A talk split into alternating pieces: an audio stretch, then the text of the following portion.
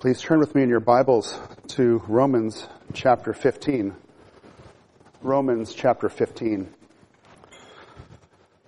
Every year around this time, the Bulletin of the Atomic Scientists, how many of you get that publication? Not me neither. But they release a statement about their doomsday clock.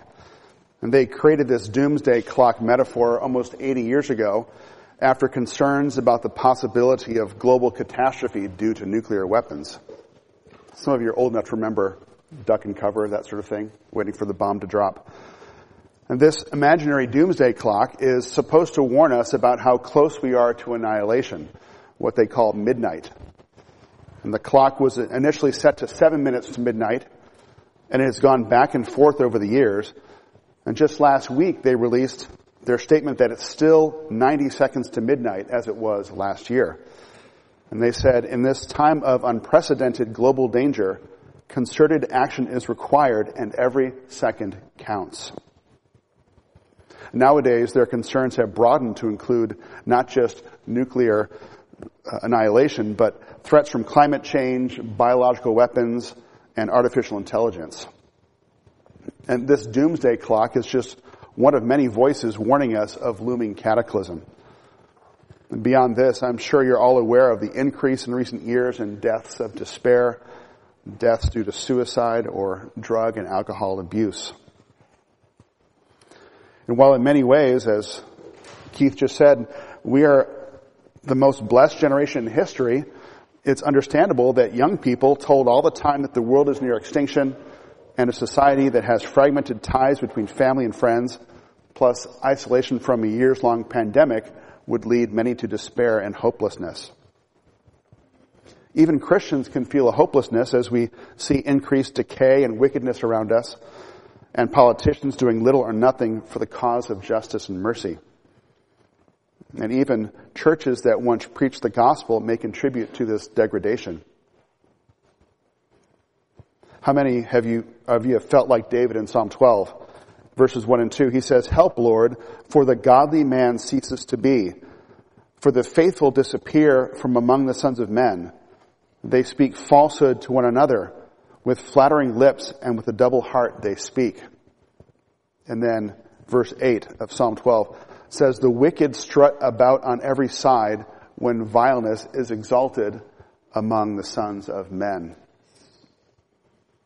And it's easy for us to give in to despair and hopelessness, but Paul has an antidote to that in the book of Romans. Now, he's written a long letter displaying the glories of the gospel and how we should respond to that good news. And by chapter 15, he's wrapping things up. But before he closes, he has a few things to emphasize. Starting verse 7 down to verse 12, we hear an echo of what Paul said at the beginning in Romans 1.16. And this really connects with what uh, Brett was talking about in some depth this morning from Acts 15. Remember Paul says in Romans 1:16 the gospel is the power of God for salvation to everyone who believes, to the Jew first and also to the Greek or the Gentile. He connects that in chapter 15. Look at verse 7. Therefore, accept one another just as Christ also accepted us to the glory of God. That we are to accept each other, especially when we might be tempted to divide as Jews and Gentiles. Verse 8 says, For I say that Christ has become a servant to the circumcision, that is the Jews, on behalf of the truth of God, to confirm the promises given to the Father, to the fathers, rather. And so he's a Jew, that Christ is in fulfillment of the scriptures and the promises of God. Verse 9 says, And for the Gentiles, to glorify God for his mercy, as it is written, Therefore I will give praise to you among the Gentiles, and I will sing to your name. So for the sake of the Gentiles, Christ came so that they can all glorify God for his mercy, Jew and Gentile alike. And here's a song from King David in verse 9. Paul quotes Psalm 18 where King David rejoices among the Gentiles. And then verse 10, Again, he says, rejoice, O Gentiles, with his people. And this is a quote from Moses in Deuteronomy. A song from Moses. We had a song from David the verse before. Now we have a song from Moses calling the nations to rejoice with Israel. Verse 11 quote Psalm 117. It says, praise the Lord, all you Gentiles, and let all the peoples praise him. So Psalm 117 is calling the Gentiles to praise the Lord. And then verse uh, 12 is a quote from Isaiah 11. Again, Isaiah says, There shall come the root of Jesse, and he who arises to rule over the Gentiles, in him shall the Gentiles hope. So there's one who is coming who is the root of Jesse, verse 12 says. That is the son of David. He's of the tribe of Judah. And he doesn't just rule over the nation of Israel, over all nations, over all the Gentiles. And this ruler is one in which the Gentiles will hope.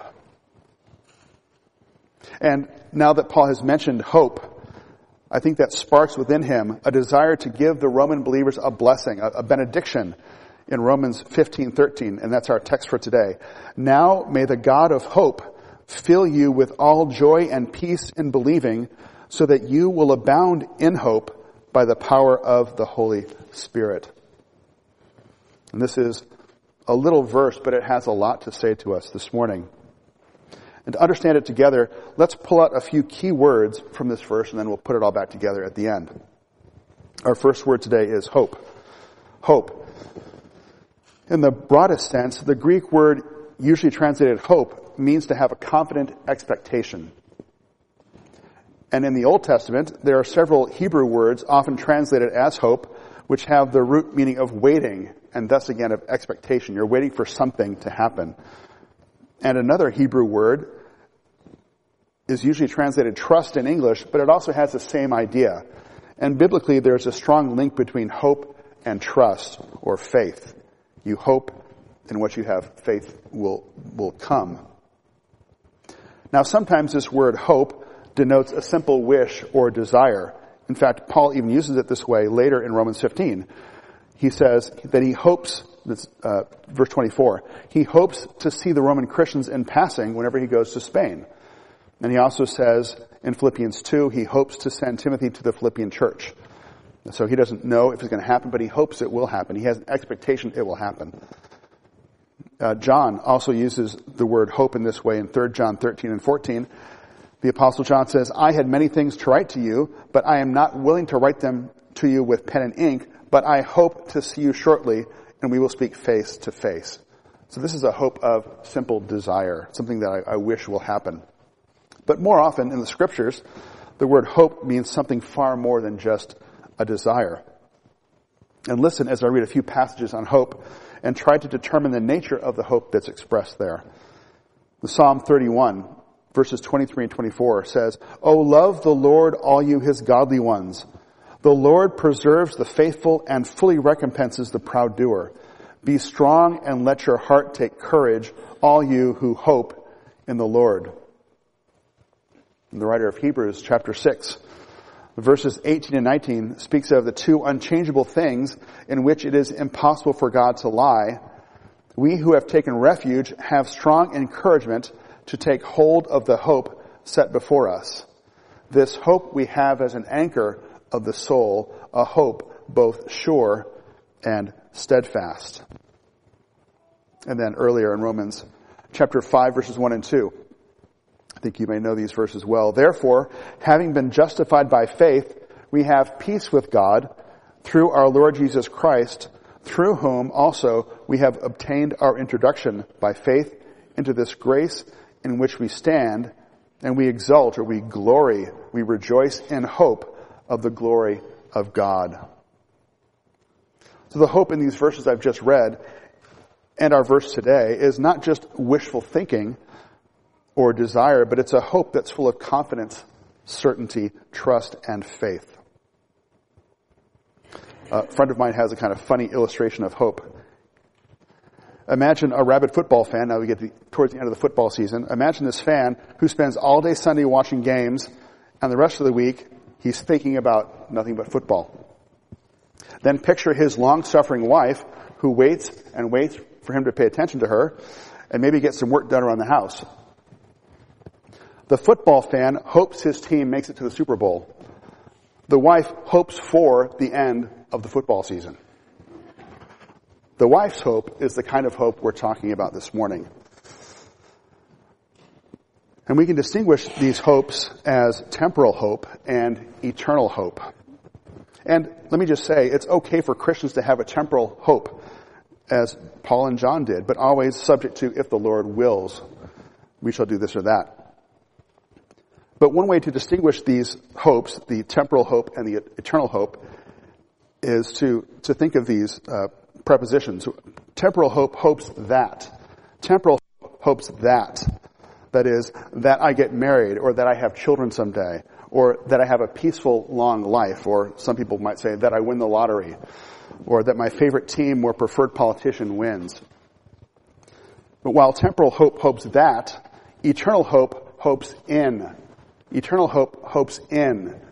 In the promises of God, in the triumph of Christ, in the work of the Holy Spirit in us. And this hope hopes in, ultimately not in what God will do, but in who God is. And as I use this term eternal hope, let me clarify it by saying I don't mean hope that is eternal. Hope is not everlasting. Once the hope for things become reality, hope is no longer necessary. As Paul says in Romans 8:24, hope that is seen is not hope, for who hopes for what he already sees? So we hope in Christ, but when we have Christ, we're there present with him, that hope will vanish in the light of his glory. So by eternal hope, I mean hope that is in eternal things, or even better, hope that is in, in an eternal, faithful God.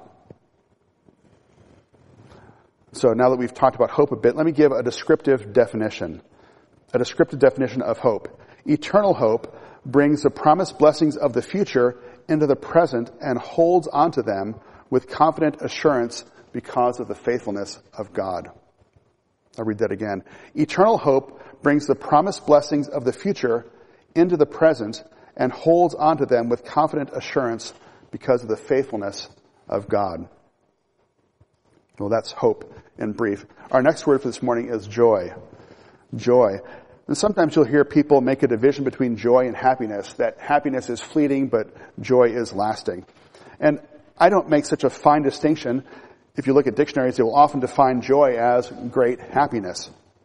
But like hope, when we ask ourselves what a verse means by joy, we need to ask ourselves what the joy is in. It's the object of our faith, or our joy, of our hope, that dis- determines what that kind of uh, joy or hope is. Listen to Matthew 13. This uses the word joy, verses 20 and 21. This is the parable of the sower.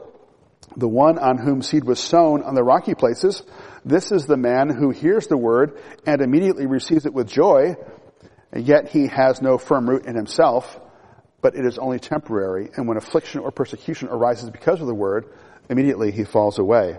So this man had joy, but it was a temporary joy. There is a kind of temporary joy.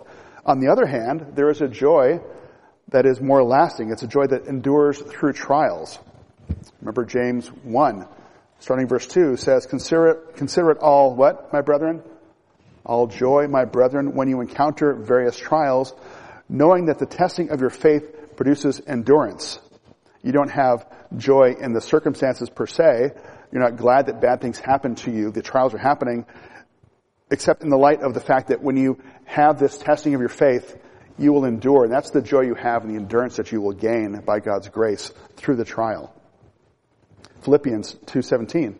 Even if I am being poured out as a drink offering, now Paul is in prison, I'm being poured out as a drink offering upon the sacrifice and service of your faith. I rejoice and share my joy with you all. So Paul in prison can be joyful. He can rejoice with the Philippians. And there's a joy that doesn't end. Jesus says to his disciples in John 16, 22, Therefore you too will have grief now. Remember, he's about to leave. You will have grief now, but I will see you again, and your heart will rejoice, and no one will take your joy away from you. So you'll grieve for a few days, but I will rise again, come back to you, and that joy will never go away. Just like there is temporal hope and eternal hope, there is temporal joy and eternal joy. And our eternal joy comes because we have an eternal Savior, and our joy is in Christ. Let me give you another descriptive definition as I gave you for hope. This eternal joy is a gladness of heart that looks beyond present troubles to our glories to come in Christ. This eternal joy is a gladness of heart that looks beyond present troubles to our glories to come in Christ. And by the way, Jesus himself had such joy. We may, not, may often think of him as joyful. We may be tempted to picture Jesus as gloomy because he was, after all, a man of sorrows and acquainted with grief. But listen to Luke 10:21 after he sends out 70 disciples and they return with joy after preaching the gospels in many cities. At that very time, Jesus rejoiced greatly in the Holy Spirit and said, I praise you, O Father, Lord of heaven and earth, that you have hidden these things from wise and intelligent and have revealed them to infants. So Jesus rejoices in the Holy Spirit. We have here a Trinitarian verse. Jesus rejoices in the Spirit and praises the Father. John 15, 11. Again, in the upper room before he goes to his death. These things I have spoken to you so that my joy may be in you. Jesus' joy is given to the disciples and that your joy may be made full. And Hebrews 12:2 says that Jesus is the author and perfecter of faith, who for the joy set before him endured the cross, despising the shame, and has sat down at the right hand of the throne of God. Now, Jesus was grieving as he went to the cross and the, the pain and suffering that he knew he would endure and did endure, but he had a joy in him that looked ahead to the triumph that was to come. And so Jesus doesn't demand joy from us that he does not have himself. So we've seen hope and joy, now peace. And again, there are different kinds of peace. There's a peace between men and God. You might call it a, a vertical peace.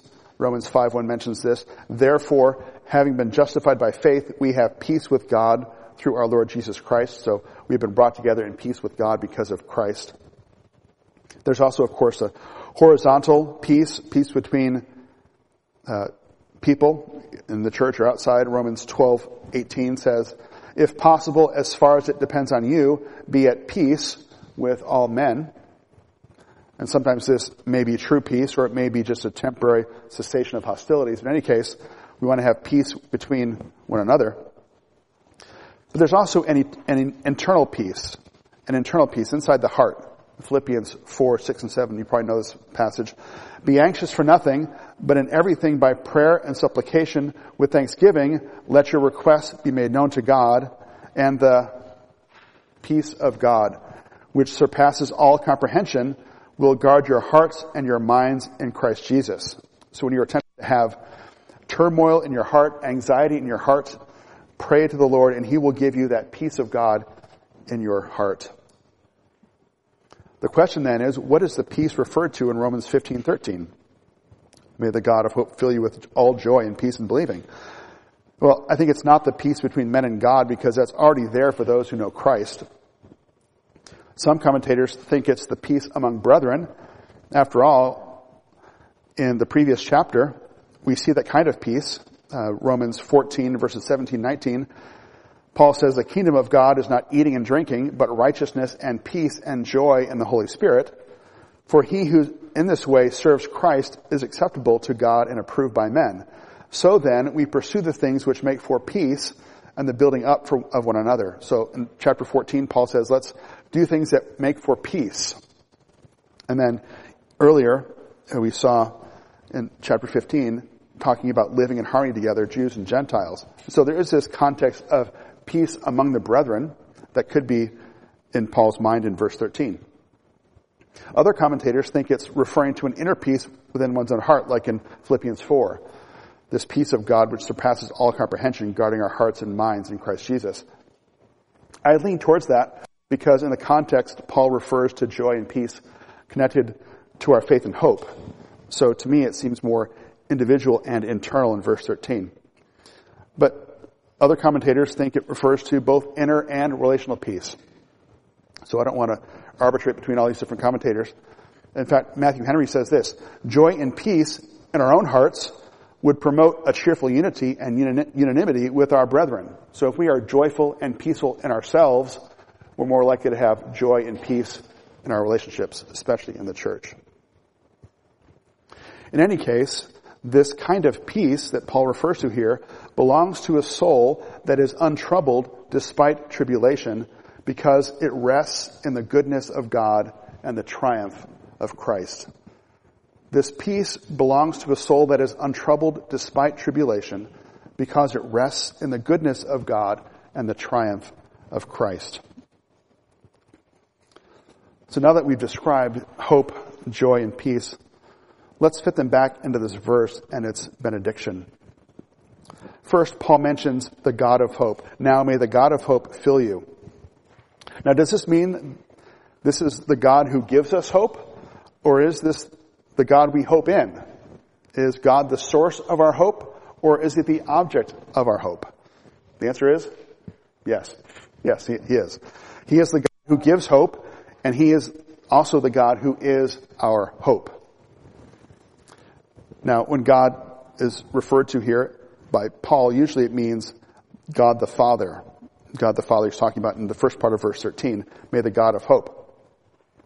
But our eternal hope is Trinitarian. It's Trinitarian. We could listen to 1 Peter 1 3, speaking of the Father.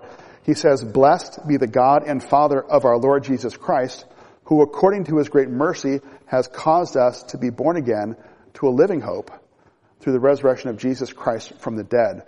So the Father gives us hope according to his mercy through the Son. We also have hope in Christ. 1 Timothy 1 1, Paul uh, speaks of the commandment of our God and Savior and of Christ Jesus who is our hope. And Colossians 1.27 says that God willed to make known what is the riches of his glory, of this, riches of the glory of this mystery among the Gentiles, which is Christ in you, the hope of glory. Christ in you, the hope of glory. The Son himself is the hope of glory.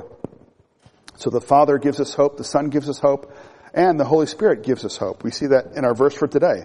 You will abound in hope by the power of the Holy Spirit. And in Galatians 5, 5, Paul says, we, through the Spirit, by faith, are waiting for the hope of righteousness. So the Spirit empowers our hope. We don't have hope apart from the Holy Spirit. So the God of hope, Father, Son, and Spirit. Uh, Paul is, is asking something of this God. And he wants the God of hope to do something. And that is to fill you with all joy and peace. Fill you with all joy and peace. And Paul loves this filling language when he's speaking about God and his gifts. He could have just said, may the God of hope grant you joy and peace. And he does speak that way sometimes.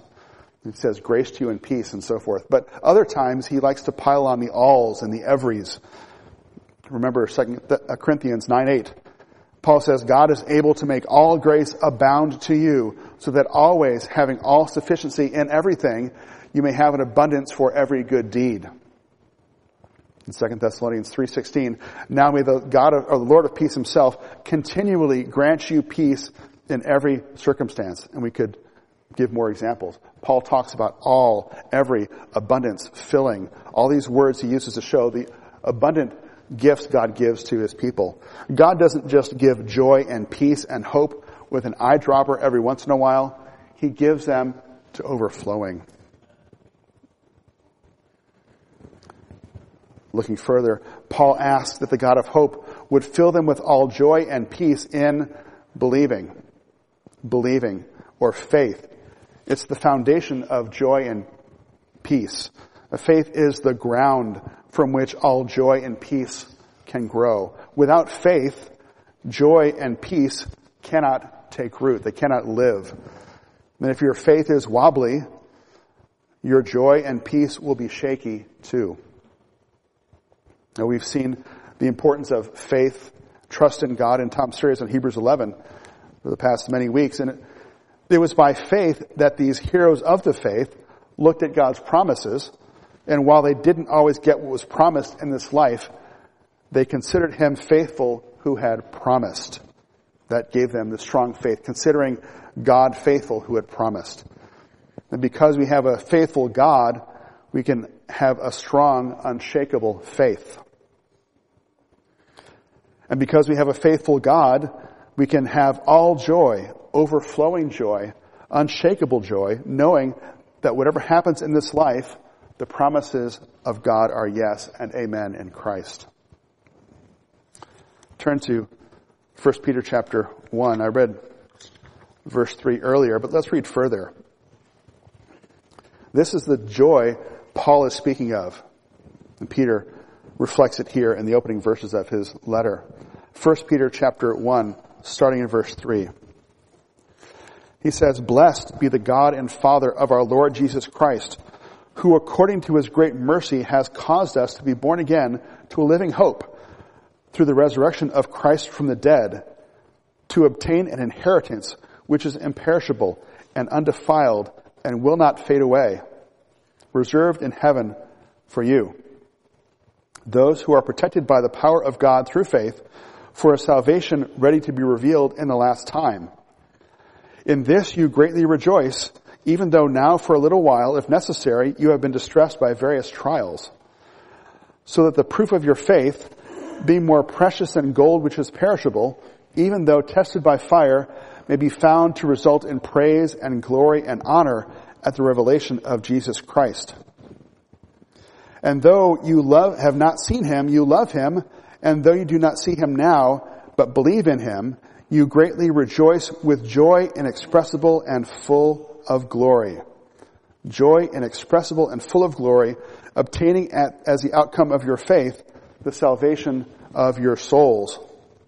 You can go through this passage yourself and see all the things that God has given us in Christ that give us joy. His mercy in verse 3.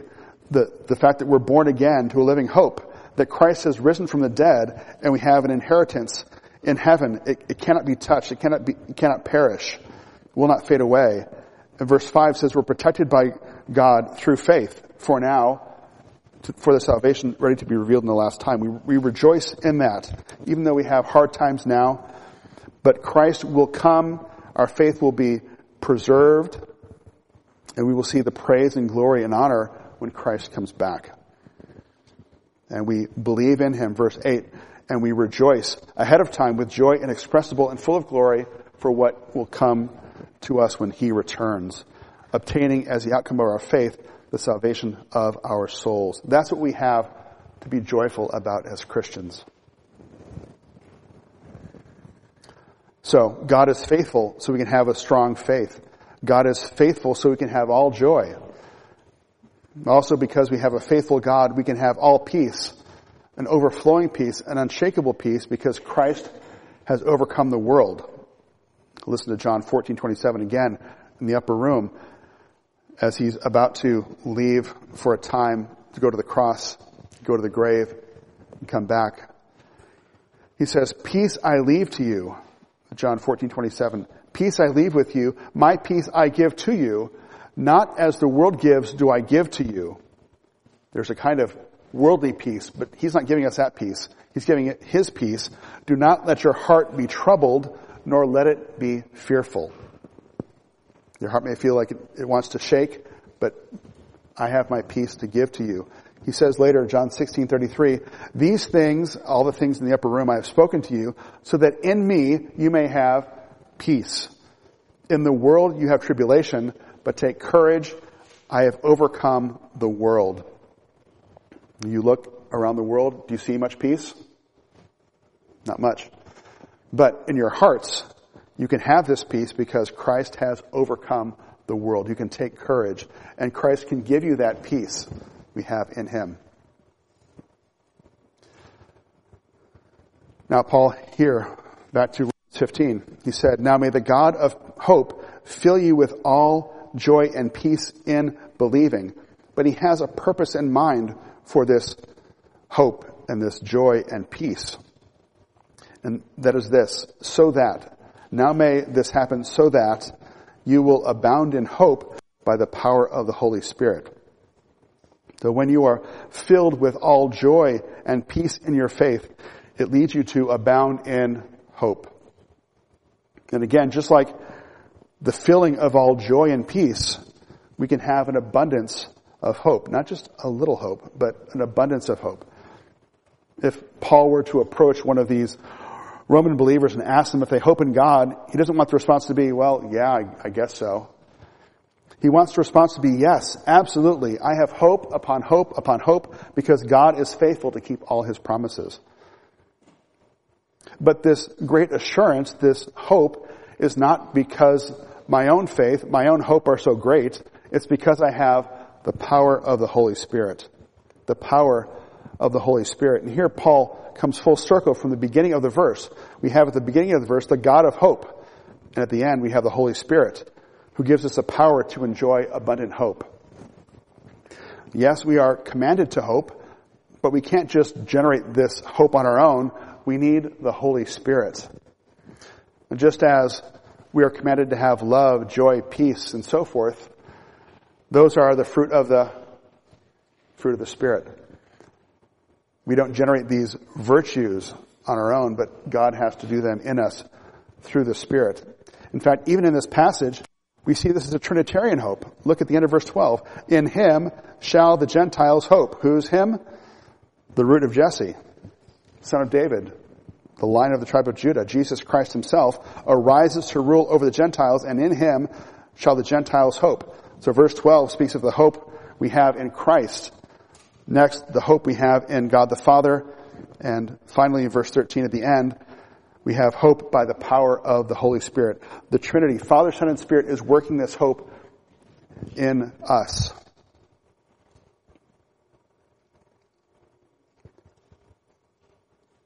Well, I confess for myself that if someone could maybe develop an app for my smartwatch, so we have smartwatches to measure your heart rate and your, maybe your oxygen level, that kind of thing. If you could get an app that could measure my faith, hope, joy, and peace, like it can my steps, heart rate, and blood oxygen level, I'm not sure it would often register in the green, much less the overflowing, abundant level that Paul calls us to in Romans 15, 13. There are many things to discourage us, to weaken our faith, to steal our hope, joy, and peace.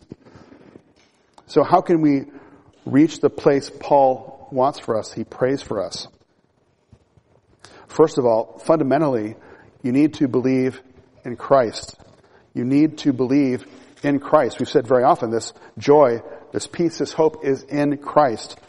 Turn to Ephesians chapter 2.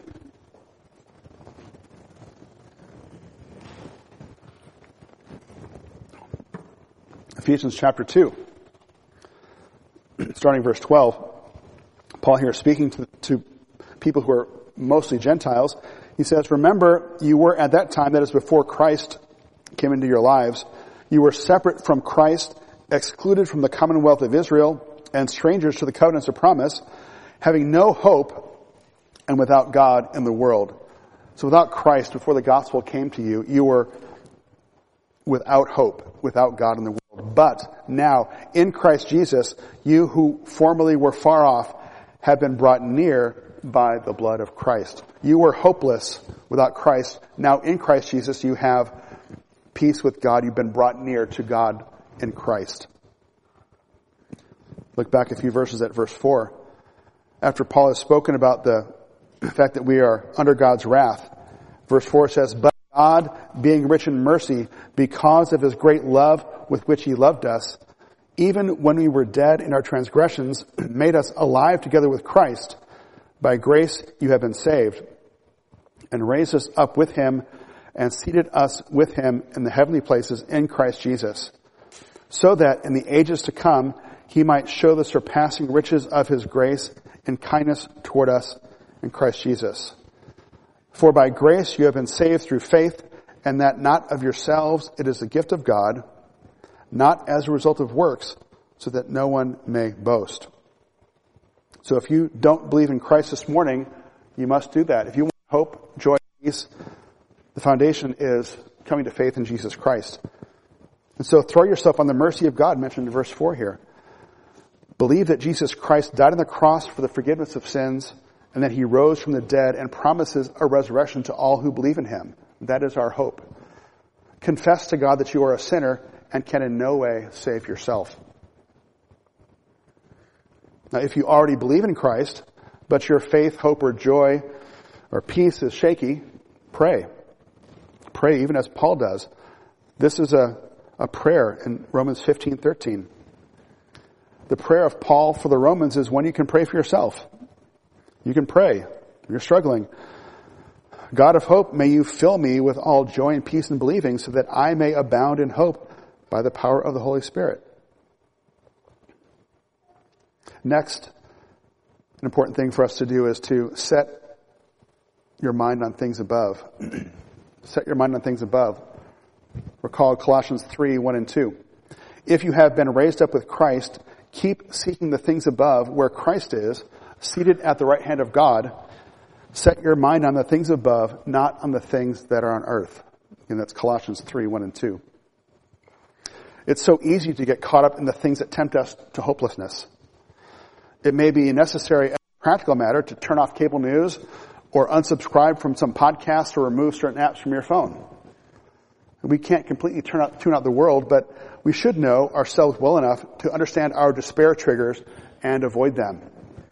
If watching the same talking heads on TV day after day after day brings you to despair, maybe turn off that for a while and, and look into God's Word. We'll see in a moment. Just as one example, maybe we can commit to spending more time thinking about the glories of Christ instead of the next presidential election. And finally, after we believe in Christ and we, we pray and we set our mind on things above, we search the scriptures. As Paul says, it's just a few verses up in Romans 15 verse 4. For whatever was written in earlier times was written for our instruction, so that through perseverance and the encouragement of the scriptures we might have hope.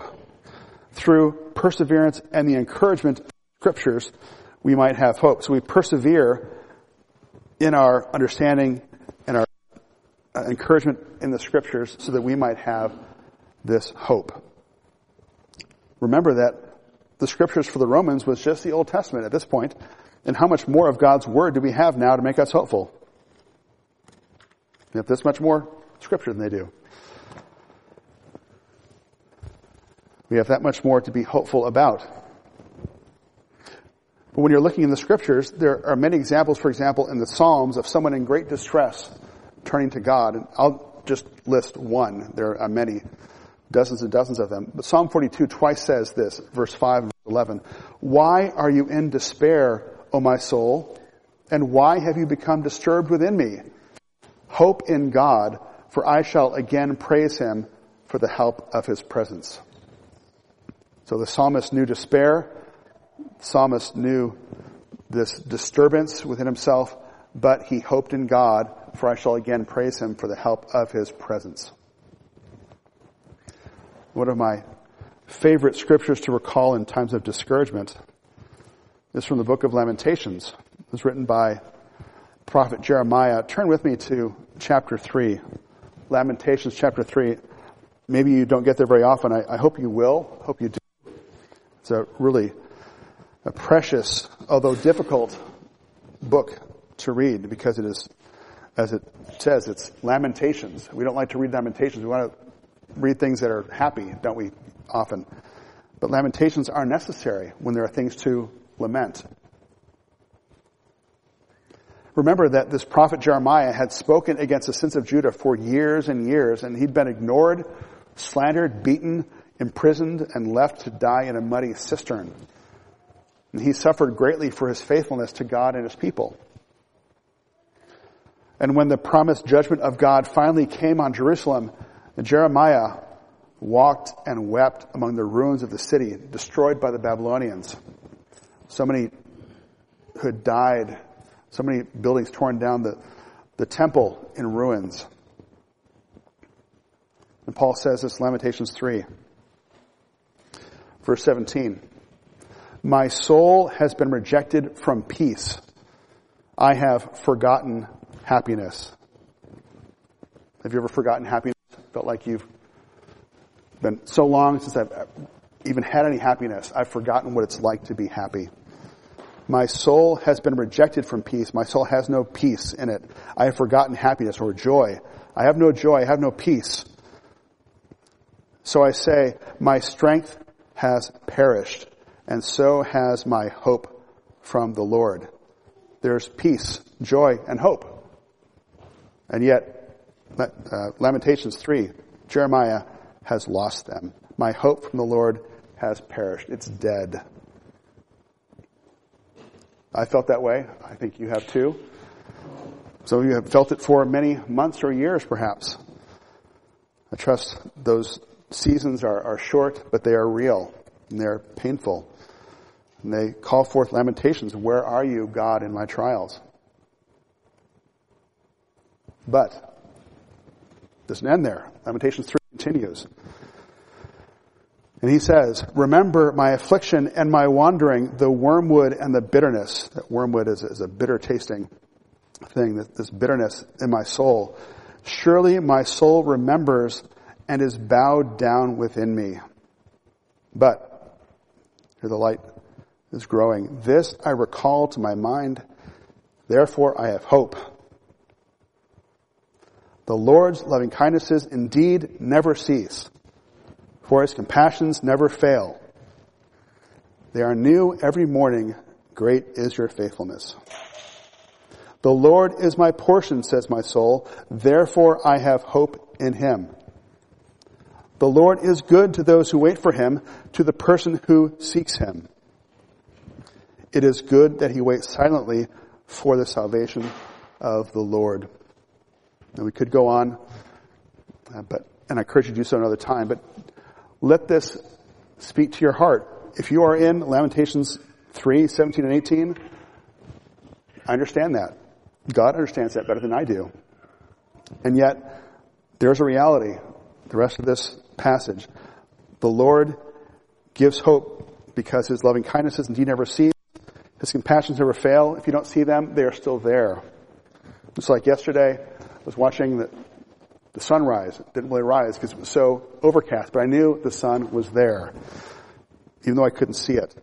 The Lord's loving kindnesses are always there. They are new every morning.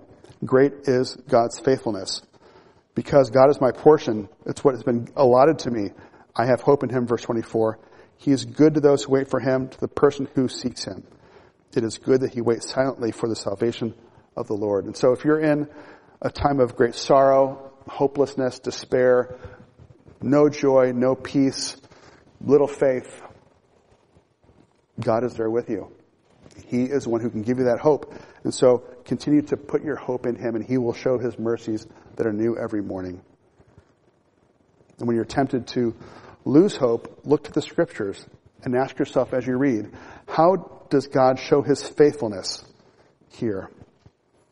And then you can pray with strength and faith that He would show Himself faithful in your struggles and then you can, by the power of the Holy Spirit, abound with all joy, peace, and hope. Let's pray. Father, we confess we all too often don't have the hope the joy, the, the peace, the faith that we should have as your children. We have every reason to have hope, every reason to have joy, peace, and faith because you are a good God, and yet we are so sinful and weak, finite. We are so distracted by the things of the world, the turmoil in our own hearts, that we forget who you are.